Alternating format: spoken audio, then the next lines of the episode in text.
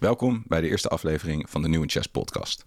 Mijn naam is Alex Polak en mijn gast van vandaag is grootmeester Paul van der Sterren. Paul was ruim twintig jaar schaakprofessional. Onder zijn successen vallen twee Nederlands kampioenschappen en acht optredens voor het Nederlands Olympiadeteam. Ook plaatste hij zich voor het kandidatentoernooi voor het wereldkampioenschap in negentien vierennegentig. Op het bord vocht hij meerdere gevechten uit met de grootste namen van zijn tijd, onder wie Anatoly Karpov, Viktor Korchnoi en Miguel Najdorf. Aanleiding voor mijn gesprek met Paul is de publicatie van zijn autobiografie, In Black and White, waarvan de Engelse vertaling nu verkrijgbaar is bij New in Chess. Paul heeft naast zijn autobiografie ook meerdere andere boeken over schaken geschreven, waaronder Mindful Chess: The Spiritual Biography of a Professional Chess Player. Voor meer informatie over ons assortiment aan schaakboeken, ga naar w w w punt new in chess punt com. Voor meer afleveringen van de New in Chess podcast, ga naar new in chess punt com slash podcast, abonneer je en volg ons ook op Spotify en Apple Podcasts. Uh, Paul, voor mij ligt uh, de Engelse vertaling van jouw uh, autobiografie die in tweeduizend elf is verschenen, uh, In Black and White, of origineel zwart op wit. Um, en uh, ja, het is een enorm levendig en gedetailleerd uh, verslag van jouw schaakcarrière. Uh, hoe lang ben je bezig geweest met uh, de originele versie en wat heeft je vooral geïnspireerd om die uh, te schrijven? Goh, om met die laatste vraag te beginnen. Ik denk dat ik het uh, al heel lang ergens uh, in mijn achterhoofd had. Echt al heel lang, terwijl ik nog volop aan het schaken was. Maar dat ik er nooit uh, tijd voor had. Want als professioneel schaker ben je in feite continu bezig met je openingrepertoire en zo. En uh, toen ik ophield met schaken, in, uh, met wedstrijdschaken in tweeduizend één... toen had ik plotseling uh, tijd voor zulke dingen. Toen begon ik met um, op verzoek van de toenmalige eigenaar van New in Chess, Wim Andriessen, met uh, openingenboeken. Dat is uiteindelijk geworden de opening, uh, de wereld van de schaakopening in drie delen. In het Engels verschenen als uh, Fundamental Chess Openings. Daar ben ik eigenlijk uh, na tweeduizend één uh, vier, vijf jaar mee bezig geweest. En ik denk dat het toen uh, zo natuurlijk was voor mij om dan eindelijk die wens die dus altijd in mijn achterhoofd gezeten had uh, waar te maken. Dat ik toen automatisch begon aan dit project. En het heeft uh, denk ik wel een jaar of vier geduurd in totaal, het, het schrijfwerk. Wow.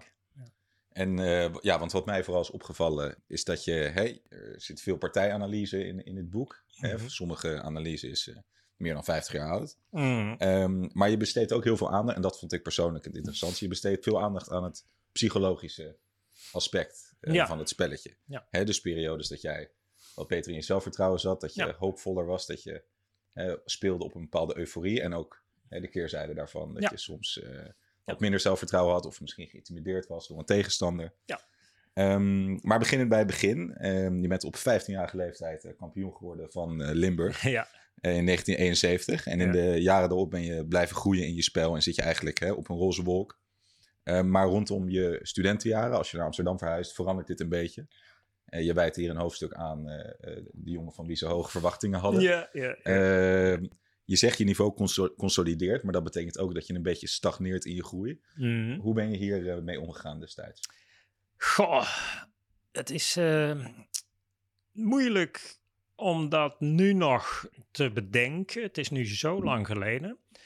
Ik denk dat toen ik het opschreef, dat ik het me nog behoorlijk goed voor de geest kon halen. En dat ik tamelijk eerlijk kon zeggen hoe dat zo allemaal uh, werkt.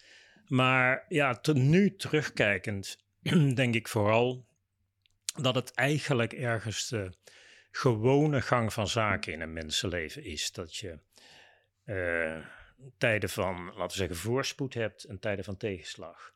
En of je daarmee om moet gaan als beroepsschaker of als iemand met een gewone baan, is in wezen hetzelfde. Het komt toch neer op uh, de ressources die een menselijke geest heeft. En één daarvan is denk ik een soort uh, volharding. Dat je simpelweg uh, de slechte tijden uithoudt. En dan op een gegeven moment dan, uh, gaat de zon weer schijnen. Ja, en was dat het gevoel dat je had in die tijd? Van ik moet volharden ook in deze mindere periode? Dat denk ik niet, nee. Nee, dat is meer uh, de reflectie achteraf. Uh, ik denk dat in die tijd dat ik gewoon uh, bij vlagen uh, heel ongelukkig ben geweest. Echt uh, veel twijfel aan mezelf. Van, uh, heeft dit nog wel zin? Zit hier nog? Uh, wordt het ooit beter? En uh, de pijn die je af en toe hebt van partijen die, die je verliest, van fouten die je maakt, die soms zo erg kunnen zijn, dat ja. je er echt heel erg onder lijdt. Dus het was denk ik gewoon toch een emotionele rollercoaster, waar je gewoon af en toe echt behoorlijk uh, vast komt te zitten en in een dal valt. Ja, en dat dal, dat wordt dus veroorzaakt door slechte resultaten. Ja, maar dat is, laten we zeggen, oppervlakkig gezien zo. Nee, daardoor komt het. Maar uh, ik denk dat in werkelijkheid dat uh, die dalen vooral veroorzaakt worden doordat er ook hele hoge bergen zijn. Hm? Kijk, iemand die uh, alleen maar in het Hollandse polderland om zich heen kijkt, die uh, ziet overal hetzelfde, of die nou naar het oosten, het westen, het noorden of het zuiden kijkt. Maar in berggebied, daar is het voortdurend, oh, daar ligt een enorme berg. Daar ga ik op klimmen. En als je dan boven staat, dan kan je alleen nog maar omlaag. Ja, dus het is een soort natuurlijke afwisseling tussen omhoog en omlaag. Ja. En um, ik vermoed eigenlijk dat uh, men, de meeste van mijn, laten we zeggen, collega's ook zo geleefd hebben. Alleen, uh, ja, ze hebben er weer op een andere manier, zijn ze er doorheen gerold. Ja. Of misschien willen ze er niet zo openlijk over praten. Ja. Dat kan ook. Ja. Want jij bent hier wel open over. We hadden het al over, uh, over het psychologische aspect. Mm-hmm. Het is in deze periode uh, dat je voor het eerst tegen Jan Timman speelt. Ja. Uh, die is een paar jaar ouder dan jij, maar was toen ja. ook al het grote, ja. het aanstormende talent dat hij was. En ja. um, je spreekt over een groot psychologisch nadeel. Ja, inderdaad. Ja, ik kan me nog heel goed herinneren die eerste partij tegen Jan Timman. Ja. Nederlands kampioenschap in negentien vijfenzeventig. Ik ja. was negentien jaar. Inderdaad schelen we dus maar uh, vijf jaar. Maar dat is op die leeftijd is dat wel heel veel. Hè? Dus ik heb altijd tegen hem opgekeken als iemand van uh, de generatie voor mij. Nu zie je dat anders, nu je al ver in de zestig en de zeventig bent. Maar uh, ik heb altijd tegen hem opgekeken als iemand uh, van een vorige generatie. Plus dat hij al heel jong heel erg goed was. Ja. Dus ja, ik was heel erg geïntimideerd toen ik voor het eerst tegen hem speelde. Ja, ja, ja dat, dat oms- beschrijf je ook in het boek. Uh, maar wat je ook aanwijst is dat het ook omgekeerd werkt. Dus hè, als jij tegen een zwakkere ja. speler speelt, ja. dat ja. je eigenlijk evenveel profijt als nadeel hebt gehad van dit uh, ja, klopt. psychologische effect. Ja, ik geloof niet dat ik nou uitzonderlijk uh, timide ben geweest als schaker. Maar ik had uh, gewoon een soort gevoeligheid van uh, deze tegenstander is echt eigenlijk te sterk voor mij. Ja. Of deze tegenstander, oké, okay, dat kan ik aan. En dat gaf me dus inderdaad precies hetzelfde, laten we zeggen, diezelfde antenne. Waardoor ik uh, zwaar geïntimideerd was door mensen als Jan Timman. Uh, daardoor had ik ook extra veel zelfvertrouwen voor mensen die ik zag als ja. minder dan ik. Dus uh, daar was ik over het algemeen, uh, zeker in mijn beste tijden, was ik daar heel goed in om daar ook heel veel punten tegen te maken. Ja. En dat voelde dus ook heel anders. Hè? Dat voelde je ook uh, dat je het gewoon ja. kon. Dus dat, dat psychologische effect, je ziet dat niet per se als een beperking voor een, voor een goede speler. Nee, nee, absoluut niet. Ik neem aan dat de aller, allerbeste spelers uh, op de een of andere manier die negatieve emoties uh, uitschakelen. Um, maar normaal menselijk is gewoon om zowel Uh, te merken wanneer de zon schijnt, als je ervan bewust te zijn dat het slecht weer is. En als je dus die, dat bewustzijn van het slecht weer kan uitschakelen, dan zal je dat inderdaad uh, enorm veel sterker maken. Ja. Maar dat kan je niet zomaar. En uh, dat heb ik in ieder geval nooit gekund. En bovendien, je kan je afvragen of dat dan nog wel een normale menselijke geest is. Hè? Ja, ik bedoel, uh, ja, dan zit ja. je ook al op de rand van, uh, nou ik wil niet zeggen de waanzin, ja. maar wel, dan ben je niet meer echt gewoon een doorsnee mens. Nee.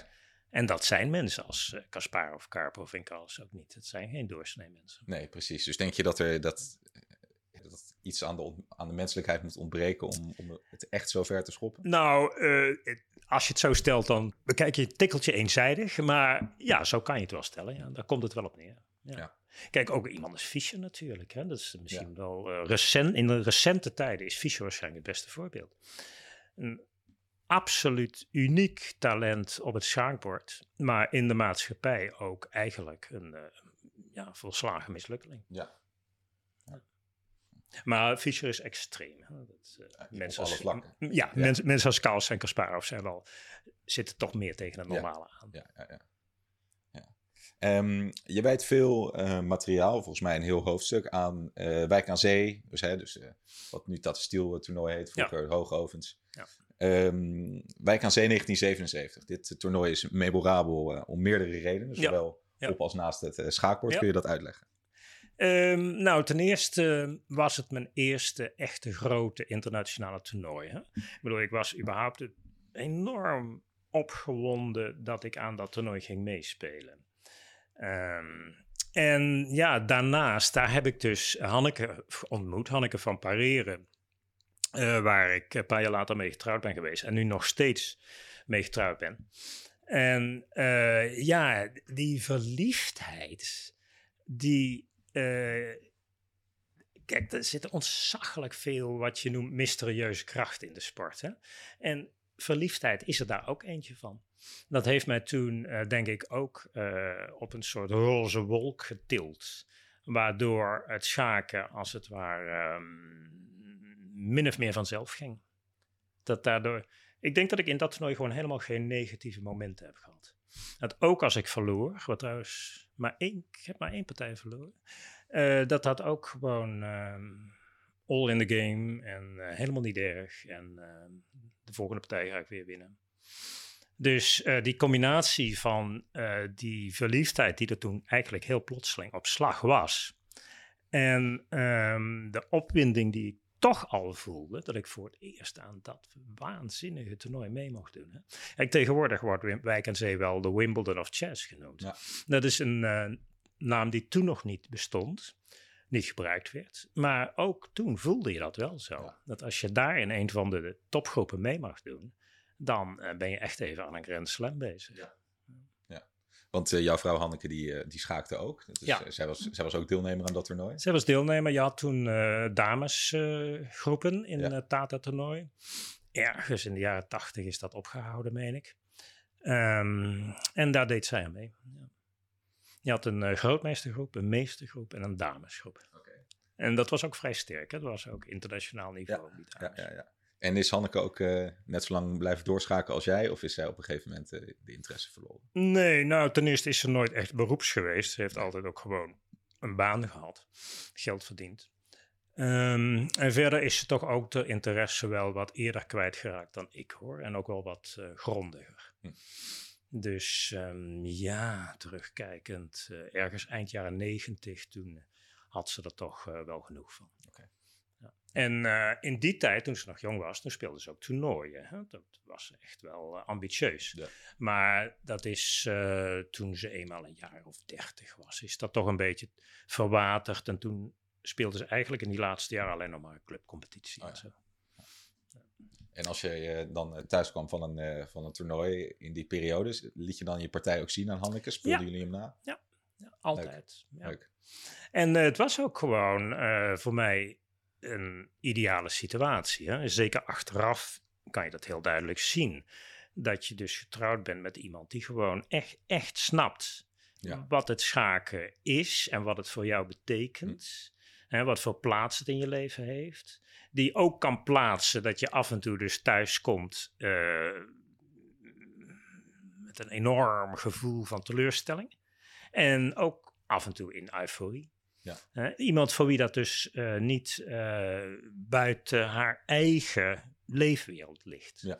Dus zij heeft altijd gewoon meegeleefd. Ik kon ook altijd met haar over uh, alle uh, schaaktechnische, nou, nee niet schaaktechnische, maar alle schaakpsychologische dingen ja. gewoon praten. Hè? Dat was ja. heel erg belangrijk.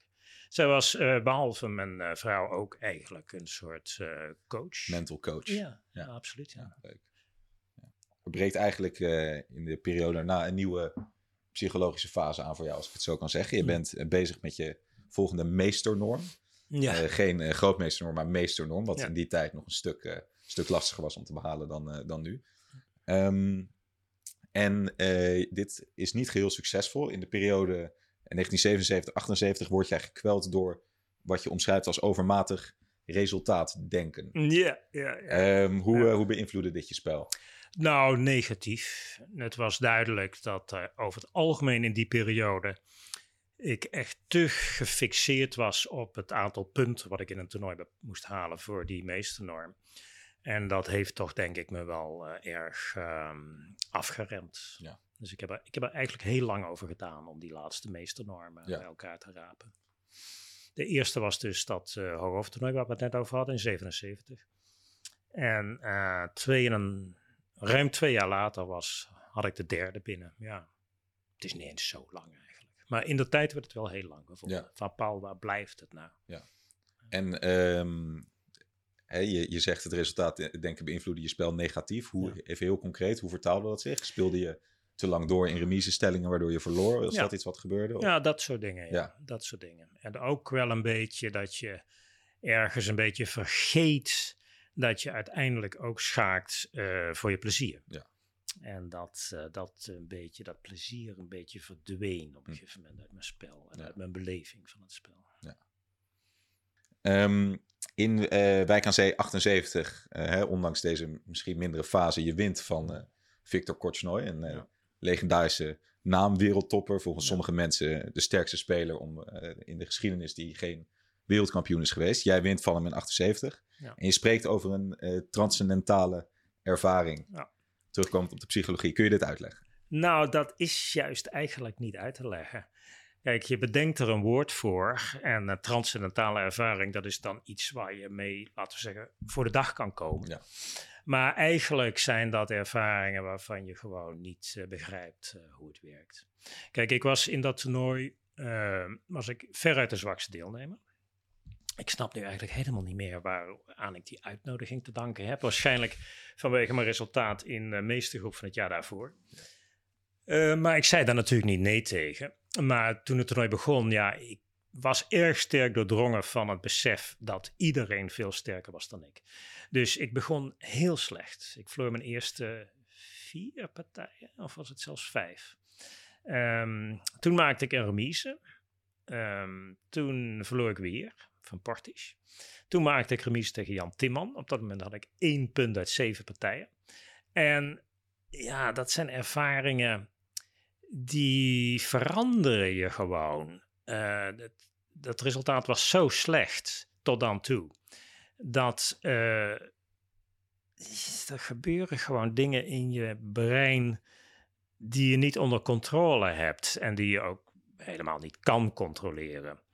En die dag tegen Korchnoi um, was er gewoon een toestand over me gekomen waarin alles wegviel. Al dat soort negatieve uh, gedachten, het was gewoon weg.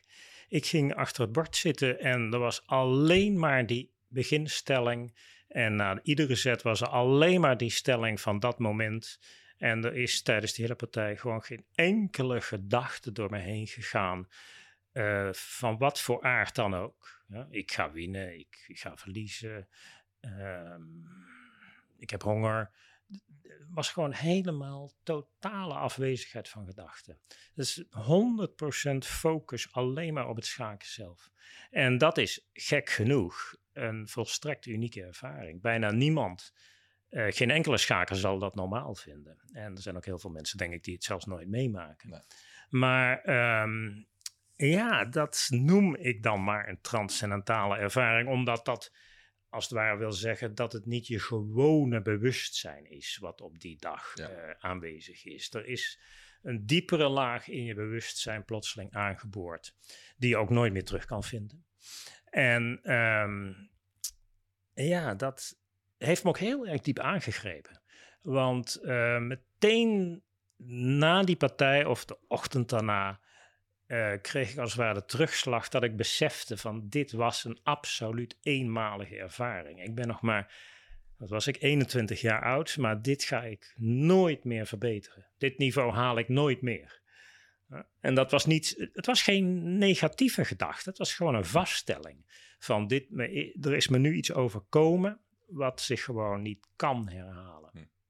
En uh, het sloeg ook vrij snel op mijn uh, lichaam, hoor. Ik uh, wist nog wel het toernooi af te maken, maar daarna ben ik een paar dagen doodziek geweest, of erg ziek geweest. Wow.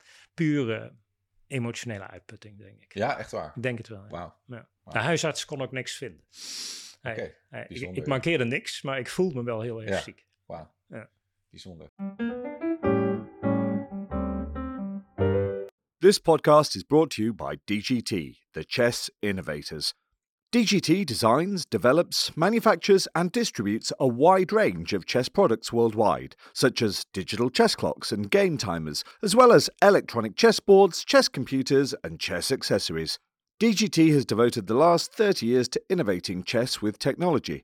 To find your nearest D G T dealer, please visit our website at d g t dot n l.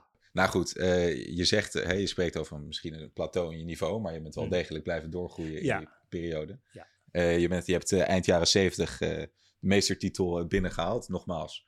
Hè, de, tegenwoordig ja. is iedereen meester, maar vroeger was dat echt een, uh, iets, ja. waar je, iets waar je uh, profschaker uh, door kon worden en dat, ja. dat deed je ook. Ja. Um, en voor jou, dit, dit profschaken bestond eigenlijk uit zowel hè, het spelen op hoog niveau, prijzengeld winnen, et cetera. Ja. Maar je, uh, je werkte ook voor uh, bepaalde outlets, je schreef analyses, et cetera. Ja. Ja. Um, hoe zag je dagen uh, eruit als beginnend prof? Je hebt het over kantoortijden, zoals je het noemt in je... Ja, ja, in, in, ja. Was het echt van, je staat op tijd op, je gaat naar kantoor?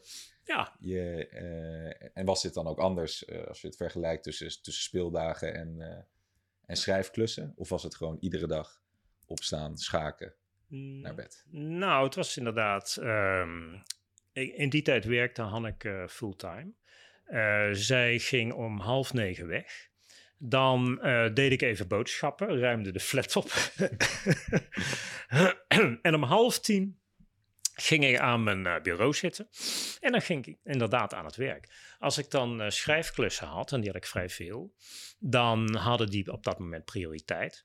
En anders was het gewoon uh, studeren. Dus open, aan mijn openingenrepertoire werken. Ja. De tijdschriften lezen. Belangrijke partijen naspelen. En dat deed ik uh, tot een uur of twaalf. Um, dan even pauze. Vaak fietste ik dan nog een uh, half uurtje. Op een gegeven moment kocht ik een racefiets. Dus toen begon ik ook fanatiek te racen door de polder. Um, en dan uh, 's middags gewoon weer verder. Tot uh, Hanneke thuis kwam om een uur of... Uh, tja, wat zal het geweest zijn? Vijf uur ongeveer.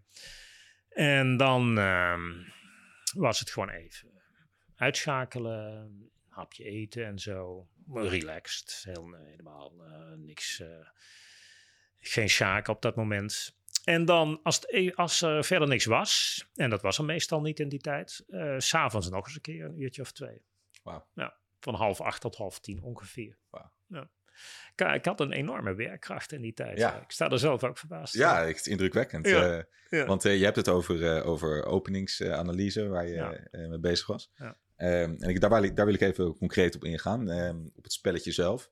Je omschrijft een grote liefde voor uh, damegambiet. Ja, die, nou, die kwam uh, pas later, hè? Of, oh, die kwam later. Die kwam in uh, negentien drieëntachtig. Ah, okay. Kwam als gevolg van een van mijn schrijfprojecten. Ik was uh, door Max Euwe gevraagd in negenenzeventig, dus uh, twee jaar voordat hij overleed, uh, om uh, in um, beroemde serie uh, openingen, theorie van openingen uh, boekjes, een serie van twaalf, al heel oud, dat jaren dertig, maar misschien... Um, om daar uh, de twee deeltjes, uh, drie deeltjes over het damegambiet uh, een, een nieuwe update te geven. En uh, dat deed ik. Het uh, was ontzettend spannend werk trouwens. En van het uh, klassieke damegambiet uh, bleef dat ook echt hangen. En daar ben ik toen uh, ook uh, mee uh, de praktijk ingegaan. En de, ik merkte meteen dat die opening me toen heel goed lag. Ik denk dat ik op dat moment vooral dame en nimzo indie spe- uh, speelde. En toen ik klassiek damegambiet begon te spelen, merkte ik meteen A, dat ik daarmee theoretisch, theoretisch dus echt gewoon heel hoog zat. Uh, omdat ik er zo hard aan had gewerkt voor die boeken. Ja. En B, dat het me ook heel goed lag in de praktijk. Ik had er onmiddellijk succes mee. Dus uh, dat damegebied, dat is een uh, liefde voor het leven gebleven. Ja, ja. ja. En uh, die successen, uh, ja. waar, waar, waar dank je die successen aan? Is het gewoon een opening die qua stijl heel erg bij je past? Of uh, was het puur voorbereiding die jij had uh, over je tegenstanders? Ja, combinatie denk ik. Ja. Het was uh, blijkbaar uh, paste het mijn stijl heel goed, die toen toch wel heel erg solide en klassiek begon te worden, zo langzamerhand. Ja. Maar met voldoende ruimte om ook op winst te spelen, dus het was absoluut niet uh, remise gericht. Zoals veel zwartspelers natuurlijk toch ook hun openingrepertoire uh, opbouwen. Um, En tegelijkertijd, ja, ik ging er gewoon in met een enorm hoog theoretisch niveau. En dat heb ik dus uh, altijd weten vast te houden. Ja. Gewoon door er heel hard aan te werken. Ja, want uh, ik, ik zou het mis kunnen hebben. Maar volgens mij is, de, is het damegebied op dit moment minder populair dan het uh, in die tijd was. Ja, ja. Uh, hoe komt dat, denk je? Heeft dat iets te maken met de computeranalyse? Goh, misschien. Um, het zal vast wel. Maar... Um, ik denk dat dat toch ook een beetje het ongrijpbare fenomeen van de mode is, ja. hoor. Het, een opening is een tijd lang populair. Uh, dat zie je ook nu. Uh, dan wordt iets anders weer populair. En dan verdwijnt opening A toch weer een tikkeltje naar de achtergrond. Ja. Tien jaar later komt hij weer terug. Ik vermoed uh, dat uh, het... Het wordt trouwens nog steeds wel op hoog niveau gespeeld, hoor. Maar ja, met die computers is natuurlijk de situatie uh, ook heel anders geworden. Uh, topspelers zoeken tegenwoordig ook uh, heel erg naar uh, manieren om juist uit de theorie te komen. Ja. Huh? Dus Carlsen die één a zes speelt. Of, of in het damegebied trouwens ook drie a zes en drie h zes. Ja, dat zijn puur zetten die niet verliezen en waarmee je meteen uit de theorie bent. Ja. Dus het is een heel andere aanpak. En dat uh, had je in mijn tijd niet zo. Nee, nee iemand die zulke zetten deed, uh, die werd meteen... Uh... Voor gek verklaard. Ja, inderdaad. Ja. Ja. Maar er zijn uitzonderingen, hè? De, de Karpov tegen... Wat, ja, wie was het? Karpov tegen Miles. Miles, Miles. speelde a zes. En ja, daar werd... Heb jij ook tegen gespeeld? Ja. Tony Miles? Ja, zeker. Ja. En uh, daar werd meteen ook schande van gesproken, ja, hoor. Een ja. belediging voor je tegenstander.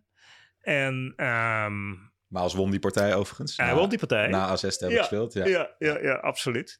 Maar uh, dat was toch wel een gemengde reactie, hoor. Ja. Er was natuurlijk bewondering. Maar er was toch ook wel uh, van... Ja, dit kan je toch niet maken. Nee. Dit is gewoon grof tegenover je tegenstander. Ja, ja, ja, ja. ja, dat is helemaal verdwenen, denk ik. Hè? Als nu Carlsen één a zes speelt... dan uh, niemand die daar aanstoot aan neemt. Nee, nee, nee. Dat element, dat is echt helemaal verdwenen ja. uit de moderne openingtheorie. Ja. Maar toen was het heel... Ja, kijk, het blijft toch uiteindelijk ook sociaal, hè? Dus je wil ook niet uh, de, laten we zeggen, de dorpsgek worden onder de, nee. de topschakers. Hè? Je, je wil toch gewoon ook een beetje one of the guys blijven. Ja, ja. En um, ja, dat speelde echt wel een rol. Je had in de tijd natuurlijk mensen die dat altijd deden, zoals Michael Basman. Maar die werden ook om die reden juist niet echt voor vol aangezien. Ja. Michael Basman was een ontzettend getalenteerde schaker. Maar juist omdat hij dit deed, dit soort dingen... Uh, heeft hij toch uh, nooit zo'n heel erg uh, hoog niveau gehaald. Nee. nee. nee.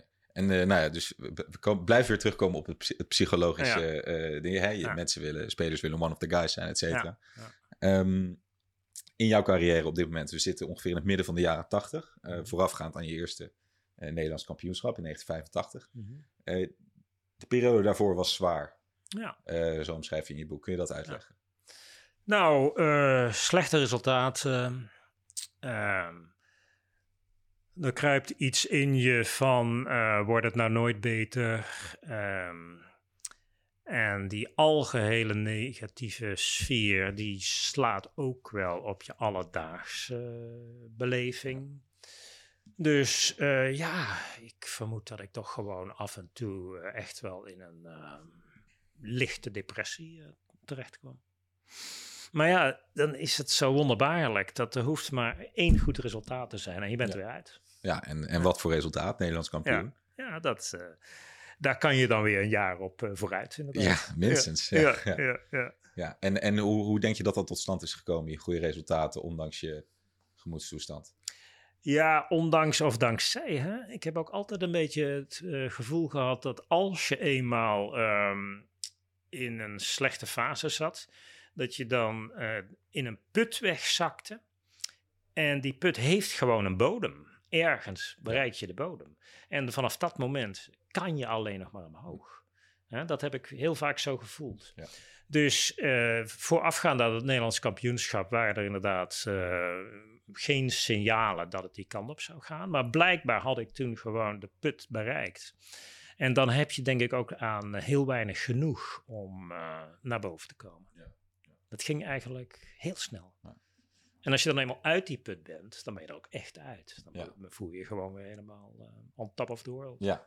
En uh, dat is waar jij dus was uh, na het Nederlands kampioenschap. Je, je won het toernooi als uh, ja. meester. Wat tegenwoordig ondenkbaar is dat een uh, niet-grootmeester Nederlands kampioen uh, ja. wordt. Het deed toen maar één grootmeester mee trouwens. Hè? Dat was, oh ja? Oh nee, wacht even. Dat waren Hans Ree en uh, John van der Wiel. Oké, okay, Timman deed niet mee? Uh, Timman deed dat jaar niet mee. Oké. Okay, nee, wow. Ze zonken ook niet. Oké. Okay. Maar goed, uiteindelijk uh, heb jij natuurlijk wel je grootmeestertitel gehaald in ja. negentien negenentachtig. Ja. Uh, welke herinneringen heb je hieraan?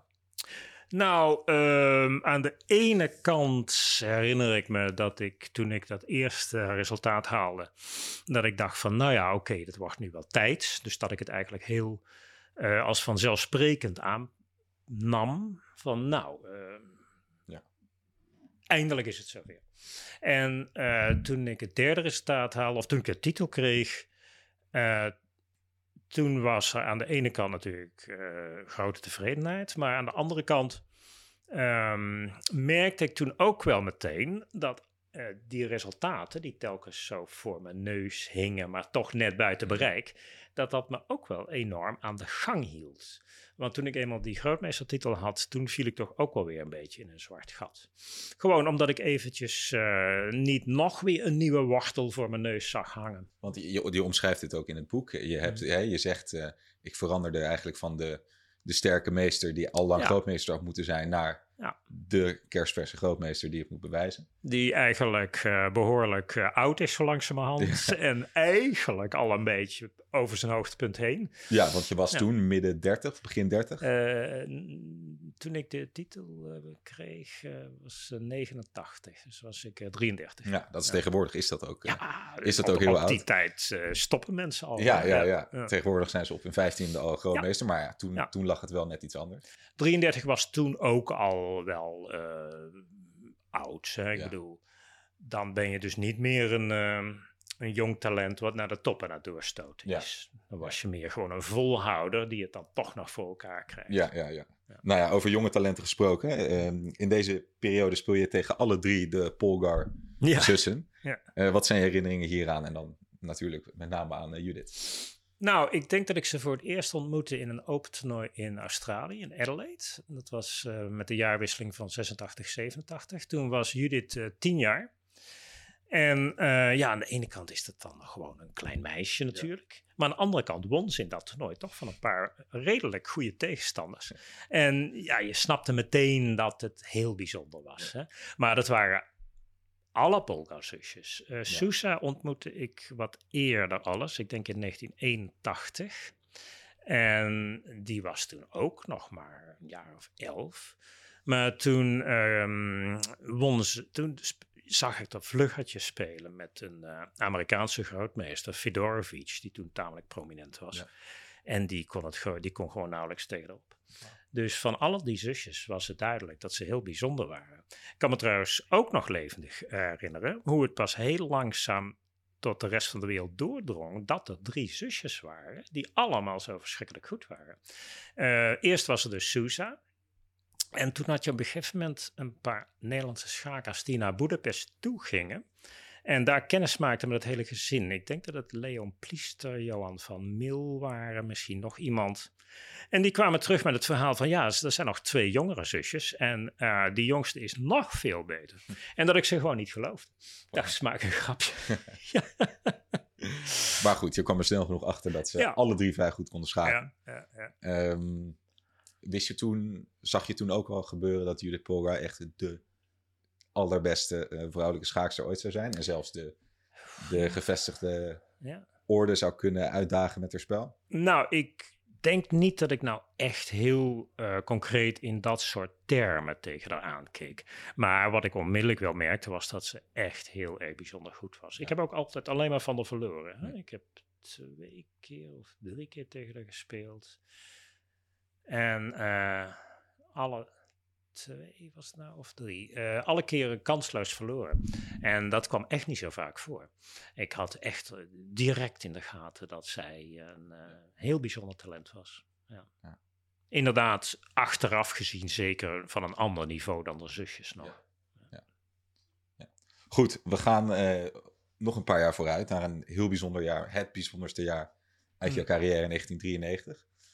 Um, je wint voor de tweede keer het Nederlands kampioenschap, maar dat is niet eens je grootste prestatie mm. uit deze periode. Je plaatst je namelijk voor uh, het kandidatentoernooi uh, dat je in januari het jaar daarop speelt tegen uh, Gata Kamsky. Ja. En wat, uh, hoe heb je je voorbereid op deze match en wat kan je je er nog concreet van herinneren? Het begon trouwens met dat ik uh, het uh, zonnetoernooi won samen met uh, Van Wehdy. Ja. Dat was toen al een uitzonderlijk uh, nieuw ja. niveau voor me. Hè? Dat je dus kwalificeert voor het internationale toernooi. Dat was iets waar ik tot dan toe uh, nog nooit in de buurt was gekomen. En dat gaf me dan blijkbaar uh, weer dat zelfvertrouwen. Ja, dat is weer dat zelfvertrouwen wat met successen ja. komt. Hè? Ik won dat toernooi in Brussel. Vervolgens ging ik vol zelfvertrouwen naar het Nederlands kampioenschap. Wat ik toen inderdaad ook won. Met twee punten voorsprong trouwens. Was echt ook niet zomaar een uh, spannend toernooi. Ik, uh, en dat deden ook uh, Van der Wiel, Piquet, Van Wehdy. Ja. Ze deden allemaal mee. Dus dat was echt al een prestatie waarvan uh, ik zelf bijna niet begreep hoe het voor... hoe ik het voor elkaar kreeg. En toen kwam dat interessante toernooi. Ja, dat is een heel raar verhaal eigenlijk. Uh, het is eigenlijk meer anekdotisch dan uh, educatief. Uh, we verhuisden toen tussen het Nederlands kampioenschap en het Interzone toernooi door. En uh, dat waren maar een paar weken trouwens. En al die tijd was ik eigenlijk alleen maar bezig met uh, boekenkasten opbouwen en uh, uh, dingen kopen. Ja. En totaal niet uh, met mijn voorbereiding bezig. Ik kan me nog herinneren, misschien heb ik het ook al beschreven, dat er één middag was dat ik vrij had. En dat ik dacht, oké, okay, nu moet ik me toch even voorbereiden ja. op dit zonnetoernooi. Ja, het is belachelijk eigenlijk. En ik zat daar in mijn een half afgebouwde studeerkamer. En toen daalde heel erg duidelijk met honderd procent zekerheid het besef in me neer van oké, okay, dit, dit gaat niet. Ik zal het gewoon compleet zonder voorbereiding moeten doen. Oké, okay, en, en, en waarom niet? Nou, omdat ik er geen tijd voor had. Oké. Okay. Ja, dus het, het was gewoon een keuze tussen uh, het huis inrichten en, en voorbereiden, voorbereiden op het uh, kandidatentoernooi. En um, dat besef wat dat ik het echt gewoon zonder voorbereiding zou moeten doen. Dat was zo compleet dat me dat verder ook nooit heeft gestoord. Nee. Ik had daar later nooit meer twijfels of spijt over van had ik nou maar dit en dat. Heb ik geen moment gehad. Nee. Gewoon iedere dag dat ik daar in Biel was, uh, deed ik 's ochtends een uurtje voorbereiding, zoals ik dat meestal deed. En dat was het dan. En uh, ik had iedere dag uh, gewoon heel erg sterk het gevoel, oké, okay, ik ben belachelijk slecht voorbereid, maar dit is gewoon het hoogst haalbare. Ja. En ik had daar dus geen enkel negatief gevoel bij. Heb je hier sp- uh, spijt van gehad achteraf? Dat je je niet uh, harder hebt ingezet? Voor... Nou ja, uh, ik denk niet dat ik op de een of andere manier meer succes had kunnen hebben. Want nee. het ging gewoon ontzettend goed. Ik ben dus maar één keer in de opening in problemen geraakt. Die partij heb ik overleefd. En verder ben ik in de opening nooit in moeilijkheden geweest. En in uh, middenspel en eindspel uh, kon ik mezelf gewoon uh, meten met ja. mijn tegenstanders. Ja. Dat, uh, dus het is uh, onbegrijpelijk uh, goed afgelopen. Ja. ja. Nou ja, en je speelt dus uh, als vervolg de, de match tegen Kamsky. Ja, en dat gaat dan weer heel anders. Want daar heb ik me dus wel vier maanden lang op voorbereid. Ja, en ja. dat ging wat minder goed. En dat ging minder goed, ja, ja inderdaad. Ja, ja, op de ja. een of andere reden, manier was ik het daar toch weer kwijt. Ja. Ik had ja. nog wel een hoog niveau, maar uh, psychologisch was ik het toch een beetje kwijt. Ja. Ja, en, en Kamsky is een daarop, hele Kamsky, serieus tegenstander. Ja, natuurlijk. Hij was toen uh, een supertalent, ja. negentien jaar op dat moment. En uh, werd algemeen gezien als toekomstige kandidaat wereldkampioen. Ja. Wat hij dus ook bijna geworden is. Hè? Hij is tot aan een match tegen Karpov is die gekomen. Ja. Um, Maar het is vooral, ik denk niet dat ik nou specifiek voor Kamsky bang was, maar ik was gewoon iets kwijt van, van rust en, en vertrouwen. Ja. En daardoor maakte ik af en toe uh, blunders. Ik heb een ja. paar partijen verloren door een hele grove blunder. Ja. En dat is natuurlijk, uh, dat wordt niet vergeven in zo'n korte tweekant. Nee, want je, hè, er was een gebrek aan rust. Dat kan ik me heel goed voorstellen, want er was toch veel aandacht voor deze match tussen jou en Kamsky. Veel, ja.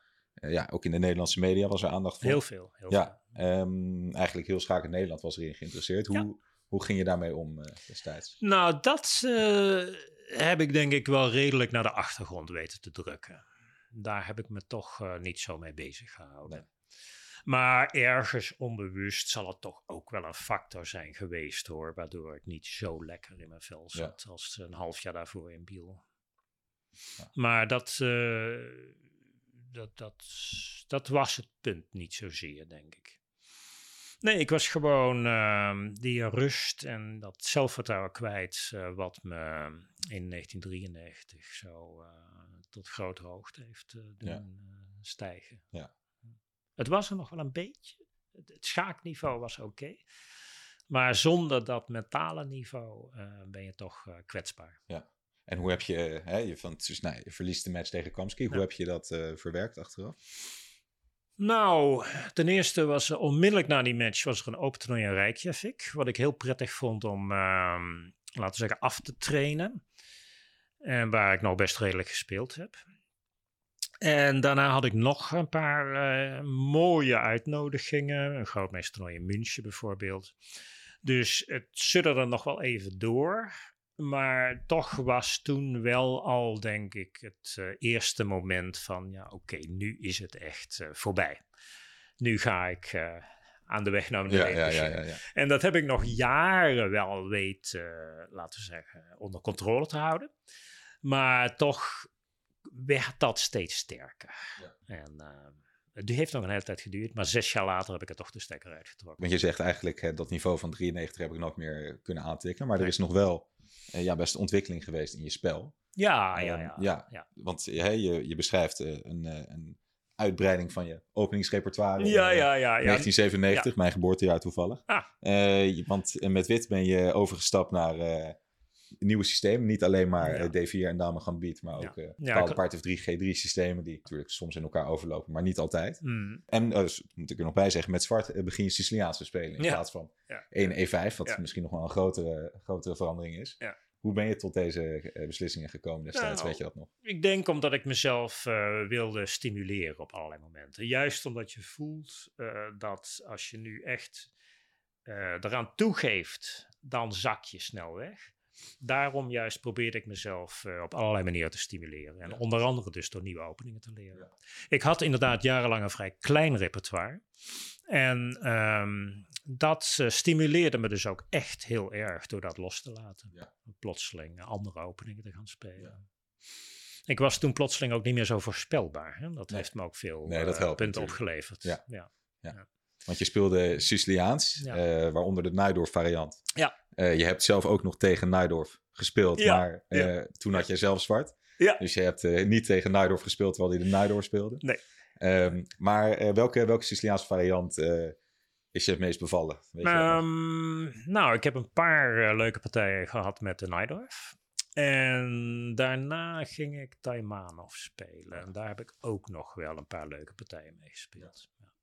Overigens was dat niet dat ik massief Siciliaans ging spelen. Hè? Ik had in die jaren juist een heel groot repertoire. Ja. Dat ik, uh, daardoor was ik ook zo onvoorspelbaar. Ja. Ja, precies. Dus een uitbreiding. Hè? Je speelde ja. nog steeds E vijf. Je ik speel nog steeds E vijf, maar steeds ik deed er dingen bij als uh, Siciliaans, ja. uh, Russisch, Frans, Kaukan ook. Ja.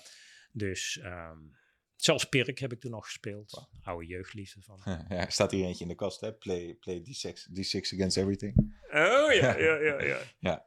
Leuk. Ja. Um, want uh, hey, je geeft een hele hoop uh, partijanalyse. Nou, pot tegen, tegen Najdorf. Um, volgens mij staat Najdorf er misschien twee of drie keer in. Uh, er zijn een aantal namen die er veel vaker in, uh, in voorkomen. Namelijk uh, Korchnoi, hmm. Timman en John van der Wiel. Nou ja. Uh, hoe hoe uh, verschillen deze spelers van elkaar, denk je? Uh, welke invloed hebben ze gehad op jouw spel en je carrière? Nou, kijk, uh, Korchnoi en Timman waren natuurlijk uh, altijd gewoon mensen die... Uh, ver boven me stonden. Ja.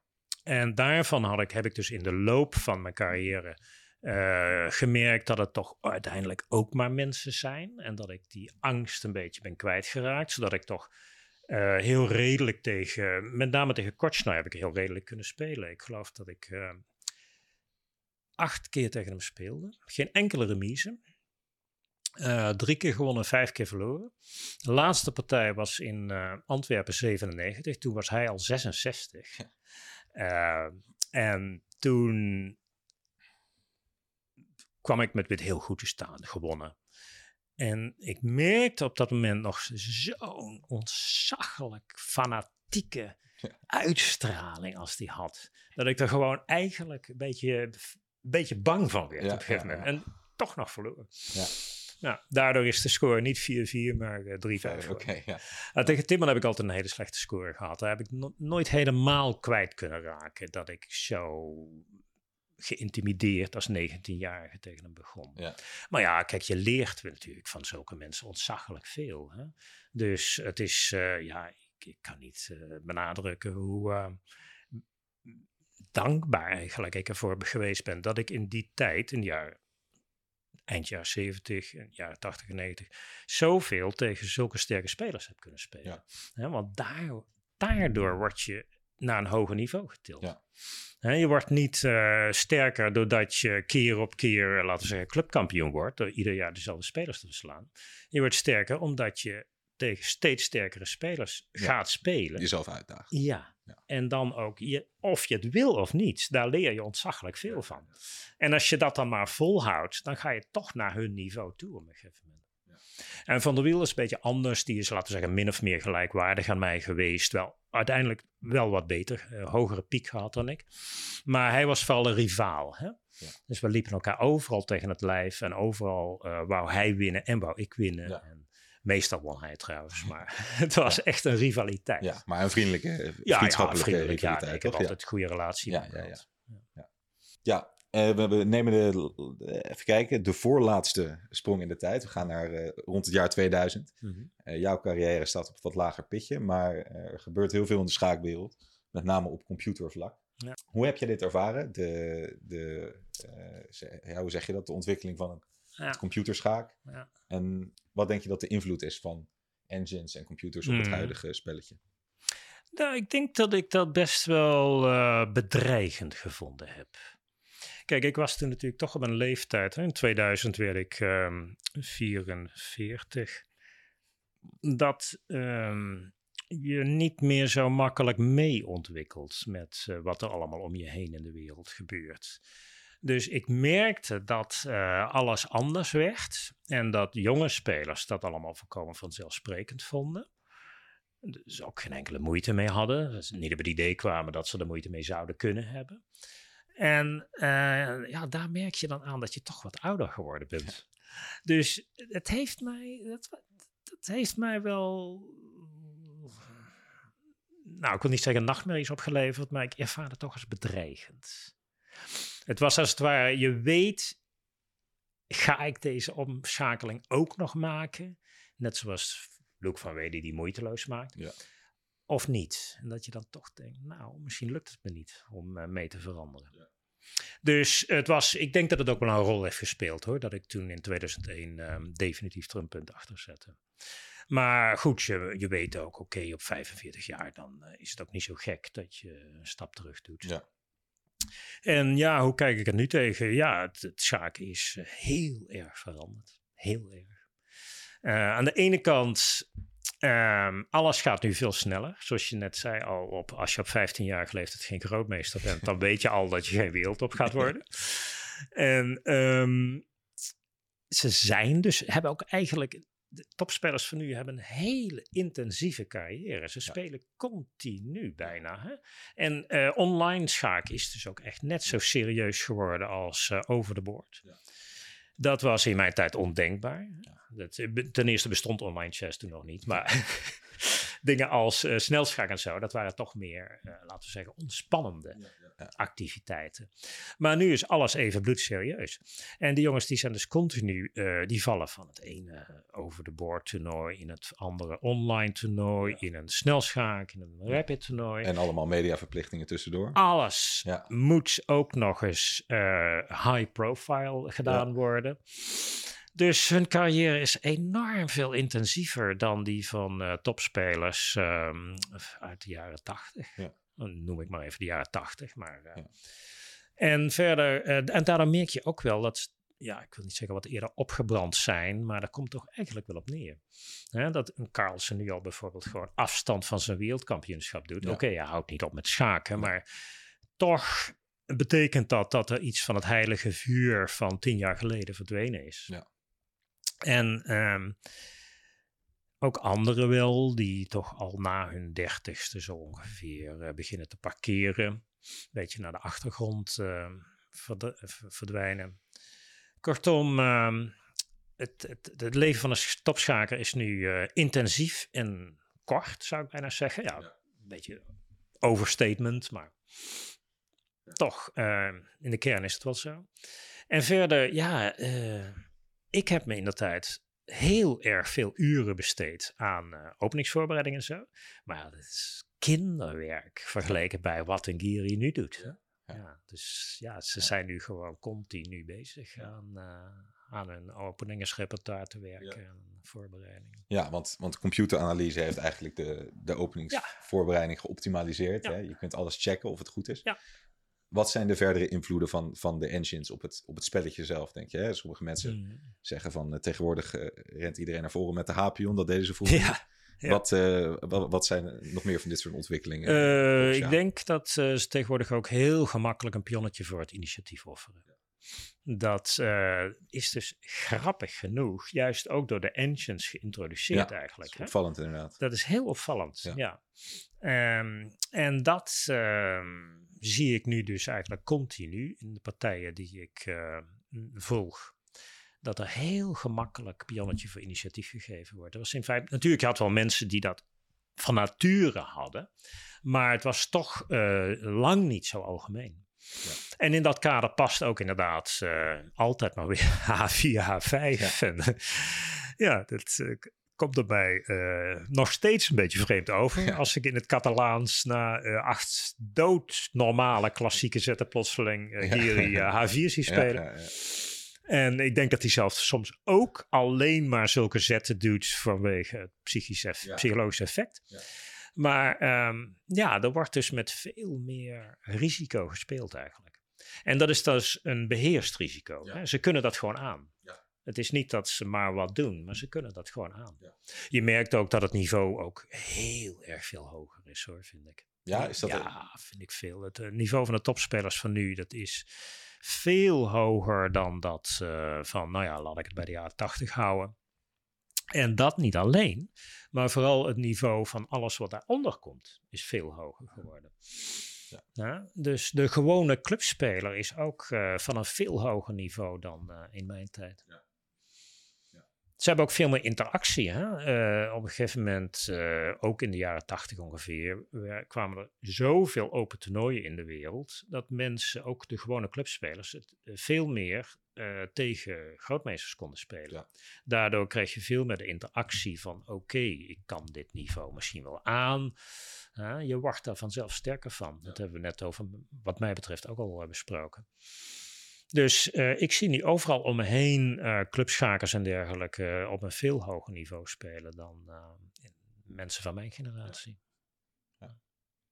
Dus uh, ja, hoe het verder moet, weet ik niet. Uh, Jaap ja. van der Herik zegt dat het schaakspel over uh, een jaartje of uh, twaalf uh, uitgeanalyseerd ja, is door de computers. Ja, dat, uh, ik ja. denk niet dat het zo snel zal gaan als het ooit zal gebeuren. Maar uh, ja, wie weet. Ja. Wie weet, want uh, hè, je, je hebt het over het spelletje nu tegenover het spelletje van vroeger.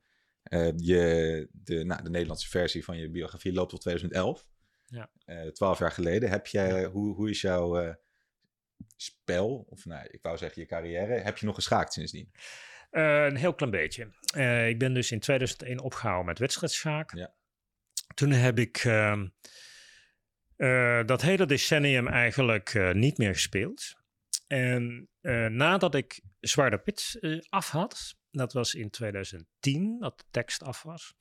Uh, toen op de een of andere manier begon ik toch weer een beetje dat gevoel te krijgen. Misschien moet ik het ook zelf nog eens proberen. Hoe het nu is. Ja. Nou, toen ben ik lid geworden van uh, Schaakclub K I S A in Amsterdam. En voor hun heb ik zeven jaar lang in de uh, bon, in bondscompetitie, uh, dus externe competitie gespeeld. Uh, en er was een toernooi in die tijd. Ja, ik werd ervoor uitgenodigd en daar zei ik maar ja op. Het was een toernooi in Amsterdam. Een vierkamp, niet zo intensief. Um, afgezien daarvan um, speelde ik verder in die tijd ook helemaal niks trouwens hoor. En ik deed ook verder niks aan openingsvoorbereiding. Ik teerde toen gewoon alleen nog maar op mijn oude, uh, laten we zeggen, spelinzicht en op mijn oude openingskennis. Ja. Ik heb daar in die tijd niks aan toegevoegd. Het was eigenlijk vooral uh, omdat ik toch uh, wou weten hoe dat zou zijn. Om na tien jaar nog eens uh, achter het schaakbord te gaan zitten. Nou, de eerste partij was een ontzettend rare ervaring. De tweede partij ook nog wel. Daarna begon het een beetje te normaliseren. En op een gegeven moment had ik er weer genoeg van. Dus het was uh, tweeduizend zeventien heb ik mijn laatste partij voor uh, die serie K I S A-partijen gespeeld. Oké, okay, dus K I S A in de meeste klassen en een ja. vierkamp hier en daar. Ja. En sindsdien? Eén vierkant. Nee, verder helemaal niks. Echt. Helemaal niks. Helemaal geen enkele officiële partij sinds tweeduizend zeven? Uh, zelfs geen onofficiële partij. Wow. Uh, ja. Nou, ik bedoel, ik speel nog wel eens uh, een flirtje tegen iemand die dat leuk vindt. Ja. Uh, maar nauwelijks, nauwelijks. Nee, maar uh, wat ik wel merk is dat ik uh, wel schaker gebleven ben. Huh? Want ik volg het nog wel enorm. Ja. Ja, dat was trouwens in die uh, jaren uh, nul was dat ook helemaal niet zo. Hè? Maar nu, uh, sinds ik uh, met K I S A het weer een beetje heb opgepakt. Uh, nu volg ik de schaken met heel veel plezier. Dus ik, heb er, ik geniet er enorm van om uh, live partijen van Carlsen te volgen. Ja. Of um, nou ja, mensen van dat niveau ongeveer. En... Um, ja, dat plezier. Ik ben nu gewoon eigenlijk uh, de amateurschaker uh, zoals ik het, zoals ik ooit begon. Ja, ik vind het schaken gewoon ontzettend leuk. Ja. Alleen ik doe het niet zelf.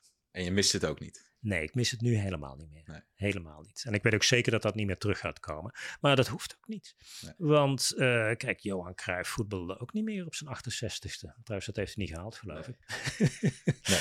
maar, maar goed, en, uh, een ja. voetballer takelt af. En voor een schaker... Uh, een schaker ook. Ja, schaker ja. ook. Ja. Nee, je takelt gewoon af. Hè, dat is uh, niet alleen fysiek, uh, maar ook mentaal. Je kan gewoon niet meer wat je vroeger kon. Dat zijn allemaal uh, onzichtbare verouderingsprocessen die ja. volkomen natuurlijk zijn. En die je pas, uh, waarvan je het bestaan pas ontdekt als, als je die leeftijd bereikt. Ja. Ja. maar kijk, ik... maar is dat echt zo? Voel je, heb je het gevoel ja. dat je met, bent afgetakeld? Ja, ja, zeker. Nou ja, niet meer dan uh, gemiddeld mens van mijn nee. leeftijd. Maar wat zou, wat zou je niveau nu zijn, denk je? Goh, drieëntwintighonderd of ja. zo, vierentwintig misschien. Ja. En dan moet ik me enorm inspannen, denk ik ook, hoor, okay, om dat wow. niveau te halen. Nou ja, kijk, uh, het punt is, uh, ik denk dat mijn spelinzicht niet heel erg achteruit is gegaan. Kijk, als ik die partijen van Carlsen en zijn uh, makkers naspeel, dan heb ik wel het gevoel dat ik het gewoon begrijp. Ik begrijp wat er gebeurt, waarom ze zetten doen. Ja. Ik, ik weet wel hoe het verder zal gaan, ik zie wat er aan de hand is. Maar dat is heel wat anders dan dat je het zelf kan produceren. Ja. Ja, en daarvoor zit in de weg, uh, nou, om te beginnen, een uh, snel opkomende vermoeidheid. Dat is iets wat je nog niet kan voorstellen op jouw leeftijd. Maar uh, je wordt gewoon heel snel moe. Ja. En um, de motivatie.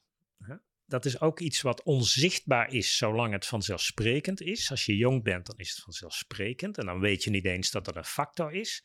Maar uh, op een gegeven moment merk je van, ja, uh, wat is je eigenlijk, uh, waarom, die, waarom die inspanning? Ja. Waarom dat, dat leed? Huh? Niet eens bewust, maar het houdt je gewoon tegen. Dus de verdwenen motivatie, uh, de problemen met uh, concentratie ook. Ik kan me heel moeilijk uh, langer, lange tijd concentreren. Ja. En uh, fysieke vermoeidheid, ja, die, die slopen op een gegeven moment uh, je vermogen als uh, actief schaker. Ja. En dat heeft iedereen. Aan de een natuurlijk kan het wat langer volhouden dan de ander. Ja. Maar dat is een gewone veroudering. Ja. Ik ben er niet slechter aan toe als uh, andere mensen van mijn leeftijd. Alleen. Ja. Ik ben Behalve Viktor Korchnoi een... misschien. Ja, Korchnoi wordt altijd genoemd. Ja. Maar ook hij takelde op een gegeven moment toch ja, af. Ja, ja, zeker. Ik bedoel, hij moest er, uh, ja, wat was het, vijfenzeventig jaar voor worden Zoiets, of zo. Ja. Maar ergens kwam er toch een ja, moment ja, ja. dat hij ook die steile val naar beneden heeft ja. gemaakt. Ja, een teamgenoot van mij heeft nog tegen hem gespeeld toen. Oh, ja? Dus ja, toen kwam hij op zijn wandelstok binnen en uh, ja. werd er zo afgeschoven. Ja, dus, uh, ja. ja. ja, ja. Zoals ik al zei, je spelinzicht, dat blijft vrij goed, denk ik. Ja. Alleen uh, wat je dus als je jong bent niet weet, is dat dat spelinzicht ook omgezet moet worden in iets. Het is net, uh, laten we zeggen, een, een autoloop op benzine. Maar het is niet zo dat uh, als er maar een een tank benzine is, dat dan ook automatisch die auto loopt. Ja. Die auto moet in alle technische onderdelen perfect zijn. En dat maak je dus als mens ook mee op een gegeven moment. Ja.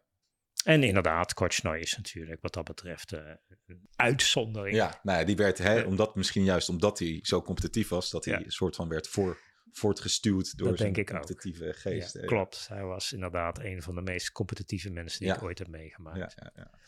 Veel mensen die hem goed gekend hebben, die gebruiken ook andere woorden daarvoor. ja. Woorden als uh, fanatisme ja. en haatdragendheid. Oh, ja. Ja, echt. Ja. In zekere zin ja. was hij gewoon ontzettend gemeen. Hij wilde gewoon van je winnen. Ja, ja, omstreden figuur uh, in meerdere opzichten. Ja. Ja. Ja. Ja. En jij hebt meerdere keren tegen hem gespeeld, zoals je hier uiteenzet in je boek. Ja. Zwart op wit, of uh, zoals er nu een Engelse uh, versie beschikbaar is, In Black and White. Uh, Paul van der Sterren, hartelijk dank uh, voor je komst vandaag. Graag gedaan. En uh, ja, nou, nogmaals, uh, de Engelse vertaling is nu beschikbaar. De meeste mensen die dit uh, luisteren zullen ook Nederlands spreken. Dus uh, die kunnen ook gewoon de oude Nederlandse versie uh, uh, aanschaffen bij uh, New in Chess. Uh, Paul, nogmaals bedankt en uh, tot de volgende aflevering van de New in Chess podcast.